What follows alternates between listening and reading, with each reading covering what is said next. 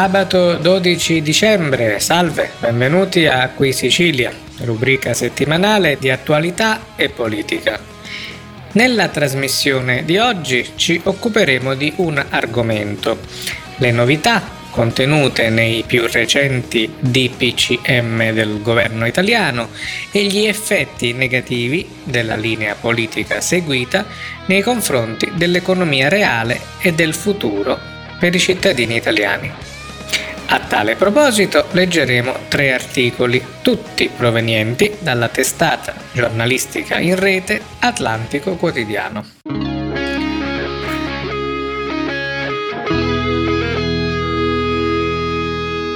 Leggiamo dunque il primo articolo, a firma di Max del Papa, dal titolo Così si sfinisce un paese, un popolo un sistema. L'ultima minaccia di Conte, il trattamento sanitario obbligatorio per chi rifiuterà il vaccino. Ve l'avessero detto 40 anni fa, quando pensavate che la vita fosse un cominciamento di gioia, non ci avreste creduto. Ma neppure ve l'avessero detto un anno fa, cadute le foglie delle illusioni, ci avreste creduto. Invece è tutto vero, è reale questo Presidente del Consiglio, da nessuno eletto, che butta là, come niente fosse, la possibilità di un internamento di massa per chi non accetterà un vaccino ancora misterioso. Nel silenzio complice di un Presidente della Repubblica che ormai non si sa più come percepire, nella sudditanza collaborazionista di una classe di guitti e di pensatori deboli che si spolmonano a spiegare che un Natale senza Natale è il migliore dei Natale possibili. Come la filosofa Liala, la Michela Marzano, quella che l'amore è l'unica cosa che so dell'amore. Ce l'avessero detto, non ci avremmo mai creduto. Ce lo diciamo ancora e ancora non ci crediamo. Nelle mani di un tale che ormai sembra sbroccato al delirio di onnipotenza, sconvolto da paranoie, ricattato dagli alleati che gli segano la botola sotto la poltrona. Un personaggio creato in batteria da quelle strane alchimie del potere che non sai mai se interpretare come frutto di un caso maligno o di un disegno terrificante. Uno che ha ridotto il Parlamento ben oltre il bivacco di manipoli di ducesca memoria, che oramai comanda a colpi di decreto senza che Colle e Corte Costituzionale fiatino mai, che si pone come protagonista di un reality ispirato da un professionista del settore, uno che non tollera domande inopportune, per esempio sulla curiosa aporia per cui il suo modello è il migliore del mondo, pur avendo scatenato la peggiore moria al mondo. Eppure insiste con una strategia delirante volta a distruggere quel che resta di un sistema economico e sociale, con tale pervicacia dannata che ancora una volta uno non capisce se sia frutto di sconsideratezza o di una regia remota. Nessuna questione sui circa mille morti in un giorno dovuti ufficialmente a virus, più realisticamente a un conteggio dopato, comunque a carenze strutturali che qualcuno avrà pure voluto, compiuto, e invece la dovizia di particolari sulla fidanzata, citata per nome, difesa con tutto il peso arrogante del potere, Esibizione di malagrazia, di pessima sensibilità istituzionale, il gossip trasfuso nel potere autoreferenziale. Ma torniamo alla frase più inquietante, l'allusione a un trattamento sanitario obbligatorio per quanti refrattari al mega vaccino, qualcosa che mai, forse neppure sotto il fascismo si era sentito, per giunta aggravata dall'annuncio corale della più massiva, invasiva, ossessiva campagna mediatica per lanciare la panacea vaccinale, neanche fosse un prodotto da supermercato. Forte è la sensazione di una perdita di senso, di misura collettiva, aggravata da un chiaro stato di debolezza e a volte di ambiguità nelle opposizioni. Ormai sta passando di tutto, la radicale negazione delle libertà fondamentali come la trappola del MES, le minacce concentrazionarie come le menzogne reiterate, l'accanimento fiscale come la presa in giro di elemosine in forma di ristori che dovrebbero salvare ristoranti di fatto impediti di ristorare. Sono riusciti a fiaccare qualsiasi spirito la gente si lamenta, sì, ma come chi è preda della rassegnazione e aspetta non sa cosa. Un meteorite, un cigno nero, la improbabile provvidenza di un Dio indifferente di fronte all'indifferenza degli uomini. Il Natale che non ci sarà serve precisamente a questo, a specchiare nelle luminarie spente la spegnita delle coscienze, delle anime sia quel che sia, del domani v'è una sola certezza, che resteremo con le ali fasciate, come oggi, come ieri, come bene o male da un anno a questa parte. Ci avevano detto a marzo che era necessario rinchiuderci per avere una Pasqua libera. A Pasqua ci hanno detto che era necessario restare rinchiusi per avere un'estate libera in estate ci hanno detto che era opportuno non abusare di una libertà condizionata per avere un autunno libero. In autunno ci hanno detto che era necessario rinchiuderci ancora per avere un Natale libero. A Natale ci hanno detto che è inevitabile rinchiuderci per avere una Pasqua libera. E sarà passato un anno mai vissuto e ci diranno che sarà doveroso rinchiuderci per avere un'estate libera. Così si sfinisce un paese, un popolo, un sistema, al punto che nessuno sa più assumersi la responsabilità di pensare. Già sui social uno si sente spiato, giudicato, colpevole se appena sgarra dalla narrazione dominante. Menti indebolite, impaurite, reinfantilizzate la scena di Conte che ipotizza ricoveri manicomiali per gli scettici del vaccino è atroce, ma più atroce è il silenzio che a livello istituzionale e culturale ne è seguito. Ce l'avessero detto appena ieri.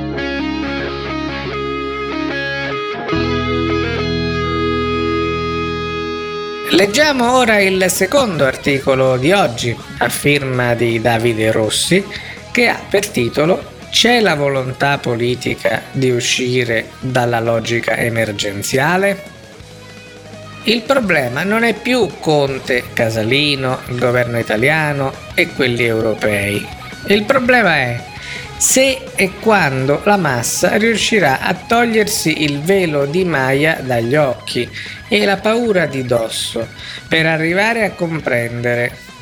Qualcuno di noi già da marzo scorso avvertiva che le misure liberticide attuate dal governo erano pericolosissime perché avrebbero aperto un varco all'inviolabilità delle libertà individuali dentro il quale da quel momento poteva passarci di tutto Insomma, discordarsi che si sarebbe tornati indietro ad emergenza virus passata. Ora si può comprendere che a marzo afferrare questo concetto fosse più complicato. Dopotutto eravamo di fronte a una situazione del tutto inedita e spaventosa. Ma adesso, dopo dieci mesi di stato di emergenza, è giunto il momento di svegliarsi. Alibi non ce ne sono più. Com'è possibile non capire che il governo e l'intera classe politica non agiscono per il nostro bene? Come non accorgersi che la storia non è così lineare, che non è sempre tutto così come ci viene raccontato? Troppo facile e stupido bollare come complottista o negazionista chi vuole analizzare, chi non si accontenta della propaganda ufficiale del potere come se vivessimo in un mondo e in un'Italia dove ai cittadini è stata raccontata sempre la verità.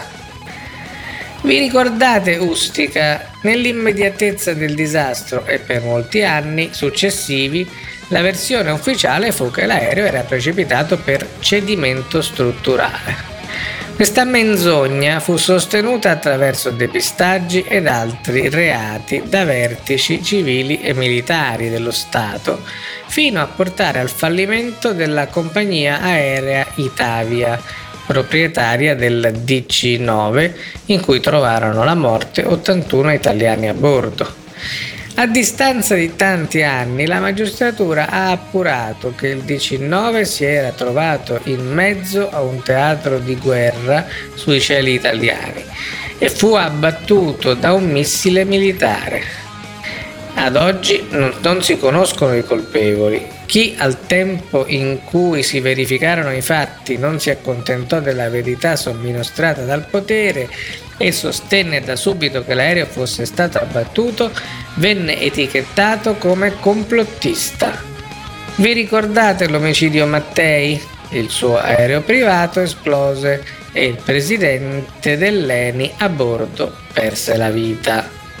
La versione ufficiale fu esplosione accidentale e chi non ci credette e pensò che invece ad ucciderlo fosse stata la volontà di Mattei di ottenere l'autonomia energetica dell'Italia dalle grandi compagnie petrolifere internazionali, fu stigmatizzato come pazzo cospirazionista. Oggi sappiamo come andarono le cose, anche se non sappiamo ancora chi sia stato. Vi ricordate la strage di Bologna? L'anno scorso la Procura Generale del capoluogo emiliano ha chiuso l'indagine dopo 40 anni, chiedendo il rinvio a giudizio come mandanti della strage in cui persero la vita 85 passeggeri e 200 rimasero feriti di Licio Gelli e di Federico Umberto D'Amato. Quest'ultimo in quegli anni era direttore dell'ufficio affari riservati al Viminale, cioè il vero referente dei servizi segreti, quindi un altissimo funzionario dello Stato. Siccome ormai costui è morto, non sapremo mai fino in fondo cosa avvenne in quel tragico disastro. È complottismo questo? È negazionismo? Potrei andare avanti con decine di altri esempi ma questi dovrebbero essere sufficienti a far venire qualche dubbio anche al più tetragono degli allineati sul fatto che non si può prendere tutto ciò che ci viene propinato come sicuramente vero. Ma da quando i poteri che agiscono nella storia fanno tutto alla luce del sole, ci dicono tutta la verità e si muovono solo per il nostro bene? Io sarò un complottista, ma chi pensa questo è un cretino o è prezzolato. E allora i cittadini sono chiamati all'esercizio del ragionamento critico, del pensare con la propria testa, del non farsi dominare dalla fede cieca e dalla paura irrazionale. Volete fare i conti con una realtà che ci grida in faccia che da questa emergenza non c'è alcuna volontà politica di uscire? La scorsa settimana su questo giornale il direttore Federico Punzi ha ribadito una sacrosanta domanda cui non viene data risposta. Citazione. E i numeri di ieri in effetti fanno riflettere. Se nelle ultime 24 ore sono entrate 217 persone in terapia intensiva, ma il saldo giornaliero è negativo di 19, vuol dire che dalla terapia intensiva sono uscite 236 persone. Anche ipotizzando che tutte ne sono uscite perché decedute, assai improbabile, ne mancano 757 per arrivare al bilancio totale di ieri di 993 deceduti. Sappiamo che purtroppo molte persone anziane muoiono ancora prima di arrivarci in terapia intensiva ma addirittura nell'80% dei casi? Fine citazione. Potrei citare altre mille incoerenze nella narrazione ufficiale, ma l'ho già fatto tante altre volte. Porre queste questioni vuol dire negare l'esistenza del virus? Solo uno sciocco o uno in malafede lo può pensare. Vuol dire solo che siamo stanchi di farci prendere in giro, imprigionare, deprimere e impoverire da questi dottor Stranamore. Vuol dire che, guarda caso, il record dei morti che nessuno può verificare se non gli istituti che rispondono al governo, capita proprio quando Conte, dopo averci promesso il contrario, ci comunica che anche il Natale lo passeremo in sostanziale lockdown.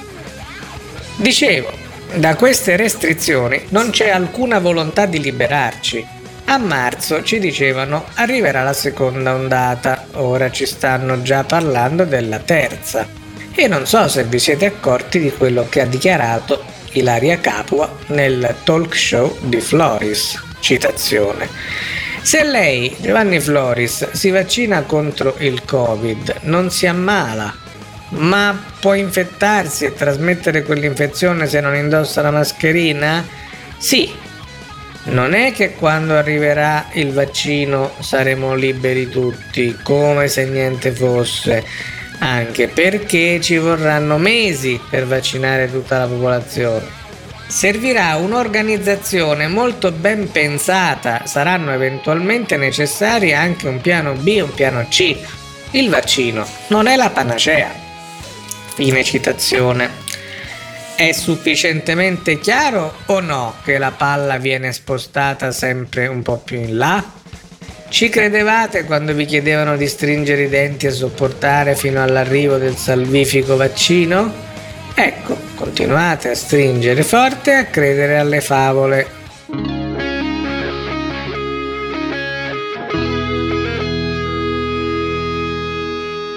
Ecco infine il terzo articolo scelto per oggi, a firma Stefano Magni, dal titolo La disinformazione ufficiale sul Covid, i capri espiatori preferiti di governo, media e virologi.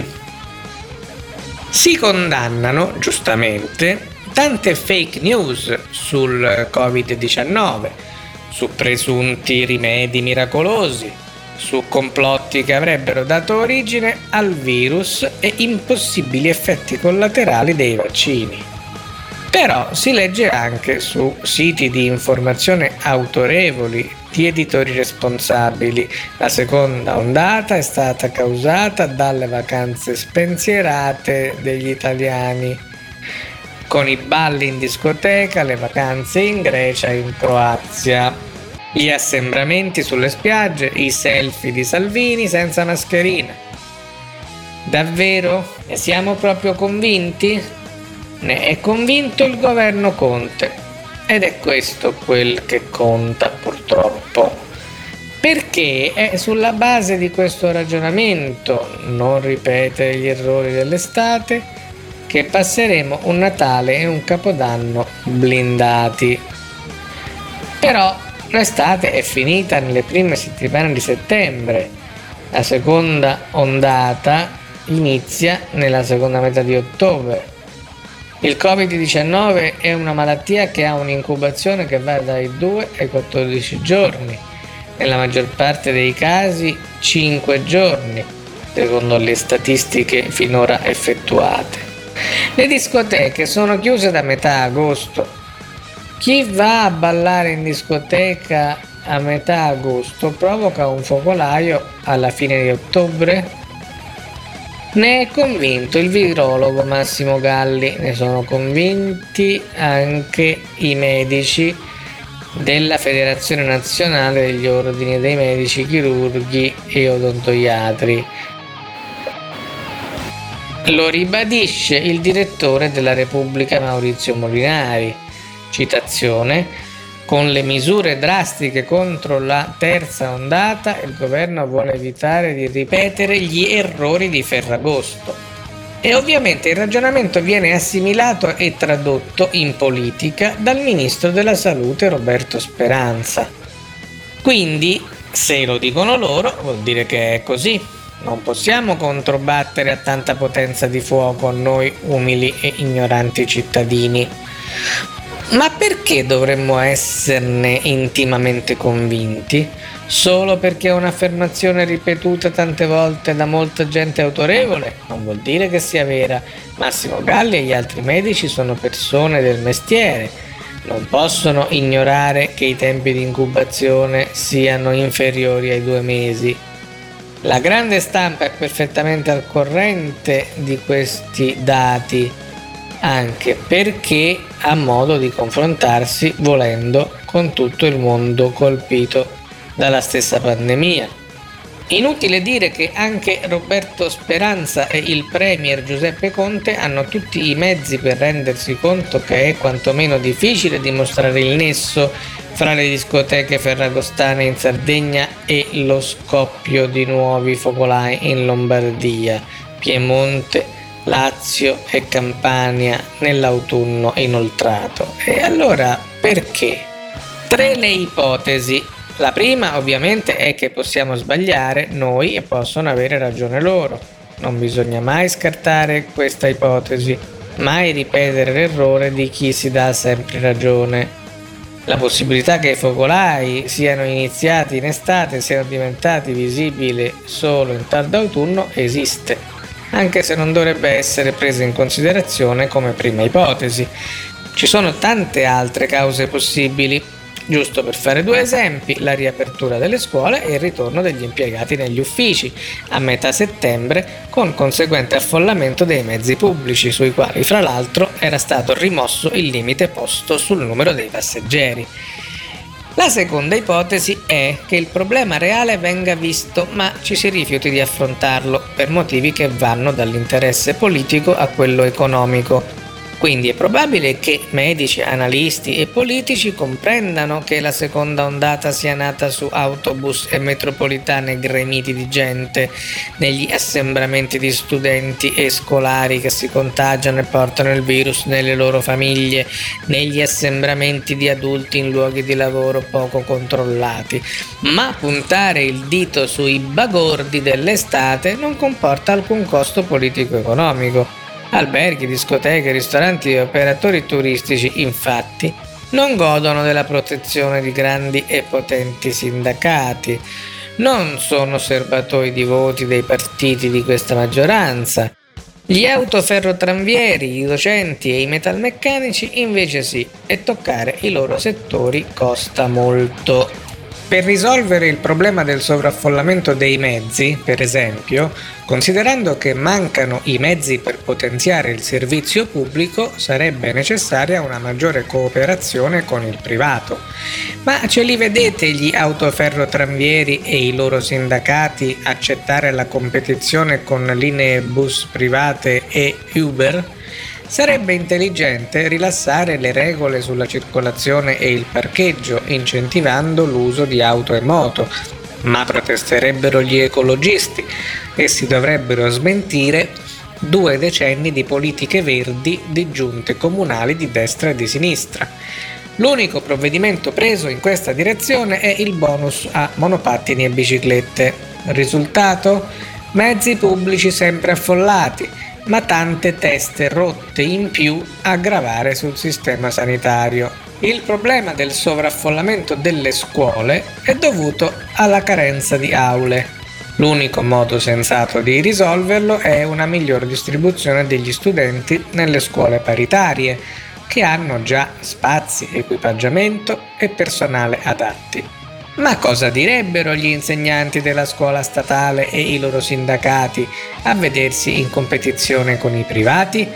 E allora si preferisce ricorrere a soluzioni fasulle quanto costose, come i banchi a rotelle per poi chiudere le scuole di nuovo dopo i primi contagi. Quanto ai posti di lavoro, ormai pochi necessitano della presenza fisica del dipendente. Tutto o quasi può essere svolto da casa, in telelavoro, smart working per chi ama gli inglesismi. Però li sentite voi i grandi sindacati che temono il taglio del personale a causa del telelavoro? Perché è possibile, se non certo, che di molti lavori in presenza, specialmente nelle aziende pubbliche e nelle burocrazie, se ne potrebbe fare a meno per evitare il braccio di ferro con tutte queste potenti categorie, meglio continuare a dare colpa agli italiani che vanno in discoteca. Al massimo paga qualche imprenditore che vive sul divertimento altrui. C'è poi una terza ipotesi, un po' più inquietante. la morale prevalente, che è quella cattocomunista, impedisce di vedere i problemi reali e accende l'attenzione solo sul divertimento. Il cattocomunista ignora il problema del sovraffollamento dei mezzi pubblici. Se chi li affolla sta andando a fare il suo sacrosanto dovere di studente o lavoratore. Se anche vede il problema, non lo realizza o lo rimuove, ma se vede una folla festante su una spiaggia o in una discoteca, la mente cattocomunista arde di indignazione. Pensa ai medici che sono morti per questi debosciati e pensa a quale punizione infliggere loro perché l'importante è soffrire, affrontare il sacrificio collettivo per far passare il male, cambiare stile di vita anche dopo il Covid, rinunciando a tutto ciò che non è essenziale. Quindi anche a Natale dovremo soffrire, dovremo fare rinunce, non dovremo ripetere gli errori dell'estate è il trionfo di chi tutti gli anni protestava contro le luminarie, i fuochi d'artificio che spaventano i cani, il consumismo dei regali, lo spreco di cibo nei cenoni e le messe dedicate ai natalini.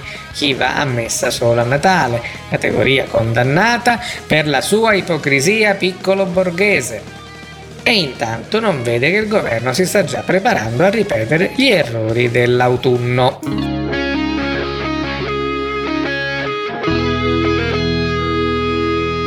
Per oggi è tutto, si conclude così la puntata di Qui Sicilia. Un saluto agli ascoltatori e appuntamento a sabato prossimo.